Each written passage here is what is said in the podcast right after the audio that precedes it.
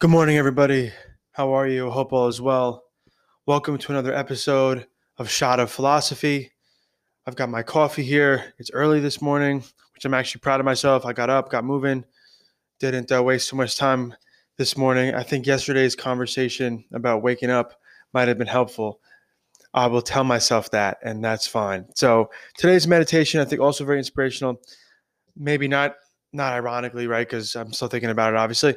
But uh, I think it sort of is related to at least a part of what we discussed yesterday. So this to me is one among many very clear references to memento mori, very clear examples of Marcus Aurelius reminding himself of his own mortality in the meditations. So again, we're always trying to keep in mind that he was sitting down and writing in a journal for himself, trying to lead a good life. He was a stoic, right? Or let's even say uh, he was trying to, I think, practice stoicism. Because even to say he was a stoic, right? There's some perspectives in ancient philosophy that to call oneself a philosopher is problematic, right? Like I, I don't even, I ever call myself that. I study philosophy, so I don't even know necessarily how how uh, Marcus would feel about me calling him that, right? Because the idea is that we never, you know, I don't love the word never, but the idea is we're pursuing wisdom, not that we necessarily have it that's the main sort of posture if you will right? So in this in this meditations in this book he's really reminding himself throughout right of a, of a number of things. I think we've already picked up on repetition with other issues but this is i think our first very clear lucid example where marcus is like really telling himself right? So it's number 17 on page 41 of the gregory hays translation and he says to himself or writes to himself quote not to live as if you had endless years ahead of you. Death overshadows you while you're alive and able, be good. So I love this for its simplicity. I love, uh, you know, for me, I'm a fan of Memento Mori. I mentioned my painting that I, I look at, right? I, I think of this kind of stuff to myself, I would say quite often. And I, I sometimes wonder how, because I am pretty good at having certain daily rituals, right? And Memento Mori is not necessarily one of them. Like I think there are some weeks where I think about it every day other weeks or maybe every other day or so. But I wonder, you know, what would happen if I made a little more of a conscious effort to really sit with this idea, and maybe this will inspire me. Maybe, maybe this will be a part of um, my new sort of routine. Maybe this will be a part of my daily writing. My daily writing at the moment is like one to th- one to four lines a day, really just of gratitude and I find that to be very helpful.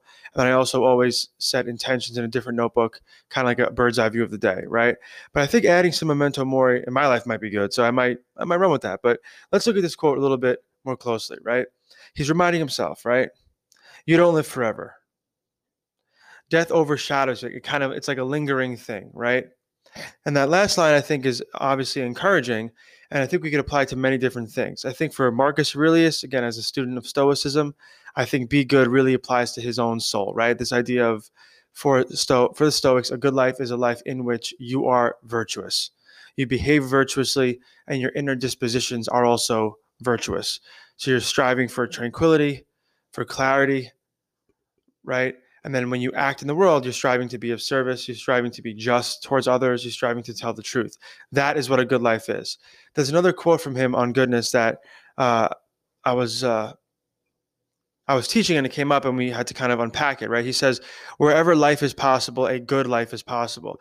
And that's really only, you know, the that only works in the Stoic context, right? Because when we think of the good life, I think in our modern conception, we might think of certain things like material wealth and um, job opportunities, and those things are good, right?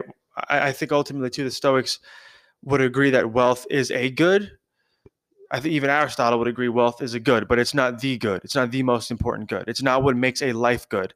Because as I mentioned, I think a while ago, right, you could have a lot of money and an unvirtuous soul and do horrible things and feel horrible. So it doesn't mean goodness in the way that Marcus is saying here, right? So although those are goods and we should pursue them, we really have to make sure how we pursue them and how we behave once we attain certain levels of them, right? And how we feel right? Because the idea for the Stoic is you could have all these material things, all these worldly things, and still feel empty and still be cruel, and all that would be a problem, right? It would defeat the you defeat its own purpose. So ultimately, he's saying, I think, encouraging himself here. Look, you're not here forever. Make the best of this life, which is to say, be as virtuous as you can be. That being said, I also think it's interesting to apply this to whatever it is we're doing, right? To not just try to do things during the day, but trying to be good at them because ultimately we aren't here forever. And I think with this really fit, what this really fits into as well is, is the ancient Greek conception of eudaimonia, which is like bigger and better than happiness and different too, right? So happiness comes and goes. I think you know John Stuart Mill, another philosopher not from the ancient world, remarks on like happiness kind of flickering like a candle, right? It's there, then it's not, and it's you know it kind of it's hard to control, right? So we maybe need something bigger to set against the unhappy moments of life, right? So the ancient Greeks had this idea, eudaimonia, which sort of, I'm doing a rough translation here, basically means like life's purpose or like fulfillment. And one part of it is that, you know, we strive to leave the world a better place as a result of our presence. Right. So after we're gone, whether it's we've left this job or we've left this relationship or we've left this life, things are better off as a result of what we've done right? So that should drive us. And I think we have to make room for a lot of different emotions, a lot of different states of being when pursuing eudaimonia. And even when fully, let's say, embodying a moment where we're in touch with eudaimonia, this idea of, oh, wow, I left this better than it was, right? I improved this, I improved myself as a part of this conversation, too, of course. Right. But it's fulfillment, not just happiness. In order to pursue and achieve moments of fulfillment, we need to have suffering right? There's a great Italian saying. It's like you need the bitter and the sweet. And I think eudaimonia or the pursuit of eudaimonia makes more room for that than let's strictly say the pursuit of happiness. Right. So while you're alive and able, be good, I think fits more nicely into eudaimonia because that pursuit of being good is not always going to be pleasant. It's not always going to be full of happiness. It's not going to happen right all the time. So I think he's reminding himself here when dealing with the day or as he's getting ready to deal with the day, just try to be good. No matter what it throws at you, don't be bothered by things for no reason. Don't blow things out of proportion. And that's also one of the powers of memento mori that I've experienced. When you are aware of that, you tend to waste at least a little bit less time on bullshit. That's what I noticed. I, I, I cared a little bit less about just stuff that didn't matter. I was able to say, I know this doesn't matter. Am I really going to waste my limited time on earth worrying about this shit. I'm not gonna let it get to me as much as I usually did. It became a more effective way to dismiss certain thoughts. And I think when we get good at dismissing thoughts, that's good. But we also then need to get good at changing the channel, right? So introducing new thoughts. So having ready, let's let's say having projects in life that we can readily and easily shift our gaze to is really helpful, right? So I dismiss the thought. I'm like, all right, what do I do now? Oh, let me think about this thing I'm doing. Let me think about this book I want to write.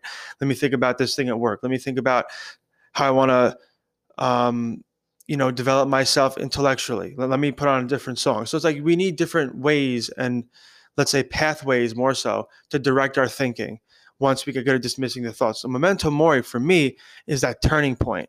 Because also we don't want to live there. All right. I would not recommend anyone to sit 24 hours a day um, thinking about their own mortality. So the idea is that oh, I'm not here forever. Boom. Then you have to move somewhere else. You have to go. You can't just sit on that thought. But it's really good for redirecting ideas and thinking that you know you shouldn't be having, that aren't healthy for you, that aren't productive or true or just or useful. So here he is, I think, in this short quote, reminding himself of that. Don't act like you're here forever, man. Try to be good, and then understand that pursuit. Understand that that pursuit is likely going to involve dealing with some externals you don't want to put up with and likely involve some internal stuff that might not be great, but we're pursuing something that is of value. We're pursuing something that's good. Use this idea that death overshadows you to inspire you to take mo- to take this moment and do something with it. So again, maybe if this kind of resonates with you, see if you can establish a memento mori practice, right? So um, I can't say I've seen or read all of his books and videos because he's done a lot of work. But Ryan Holiday is a modern Stoic who I've read a number of his books. I've watched a number of his videos. I think overall he's doing great work at the Daily Stoic. They have a coin, like a memento mori coin that you know you buy, you carry with you as a you know a daily reminder, a constant reminder um, of you know this idea that we're not here forever. Again, my painting I think works for me. I meditate on that. Sometimes I just look at it, and as I said, I might want to extend that a little bit into a daily practice of a little more, a uh, little greater intensity. Uh, but yeah, maybe work this into your life. See how this might feel, right? This reminder, whether it's something you think, something you write and then read. Maybe again, it's a painting or this coin from Daily Stoic you buy, whatever. Try to work it in maybe and see how it feels. And maybe also think about ways in life that you might be procrastinating or ways in life you might be wasting time. And how could memento mori just remember, like, I, this is it for me. This is it today in a life that, you know, tomorrow isn't promised. This is how I'm going to spend the day. And another question too this raises, I think, is what are you really trying hard to get good at? I think trying to get good at stuff actually makes life really meaningful. For me, I'm trying to get good at, and this has been my lifelong challenge. It'll likely continue to be. I'm making peace with that. I'm trying to get good at patience and understanding that life has seasons, right? And understanding that nothing's perfect. That's fine. And we have to just pursue and embrace what's preferred, right? So, not making things so intense, all or nothing, or having them, you know, um, having them either be perfect or terrible. Like, no, like everything, not necessarily everything. I don't love that word. Every, everything and never I think I, I, use sparingly. And there are situations in which the word never should be used, of course. Um, and the word everything should be used, of course. But what I'm trying to convey here is that, you know, if you live a life where everything is constantly either perfect or terrible, things aren't going to go well. So I'm trying to, because I have a tendency to do that. I run, I run a little hot, a little cold, and that's how things go. So I'm trying to balance that out. So for me, I'm trying to see that, like, you know, I prefer to do this over that. It doesn't mean that the, the second thing that I don't necessarily want to do doesn't mean it's the worst thing in the world. Doesn't mean that it's going to be horrible. It just means it's not my preferred state. So for me, that's something I'm trying to get good at. I'm trying to just get good at having more, let's say, balanced or calm responses to things that aren't necessarily what I want them to be in the moment. So whether it's a tough day at work, I'm like, I really don't want to do this right now, or it's um, you know some difficulty working on my doctorate, which has been frequent recently. Um, I'd rather not sit and do the citations, but it's okay. It's not the worst thing in the world. I'm going to try to be good at it, and I could do the, my preferred thing, which would be, maybe be to write more creatively on this project in an hour from now. Again, small examples, very deliberately, right? But I do think a part of what we're doing with the meditations, especially, is trying to lead a daily life because that's what he was doing with this book, right? So I'm trying to use examples um, as I normally do anyway. But with this book, really trying to stick to day to day examples because I think we're really getting a, a peek into, once again, the most powerful person on earth at the time, their day to day life through and with philosophy, just trying to make it better. So choose something to be good at. Set good, set good expectations for yourself. And Memento Mori, I think, can be some of that inspiration to get us moving in that direction. Thank you for listening. Take care. I'll talk to you soon.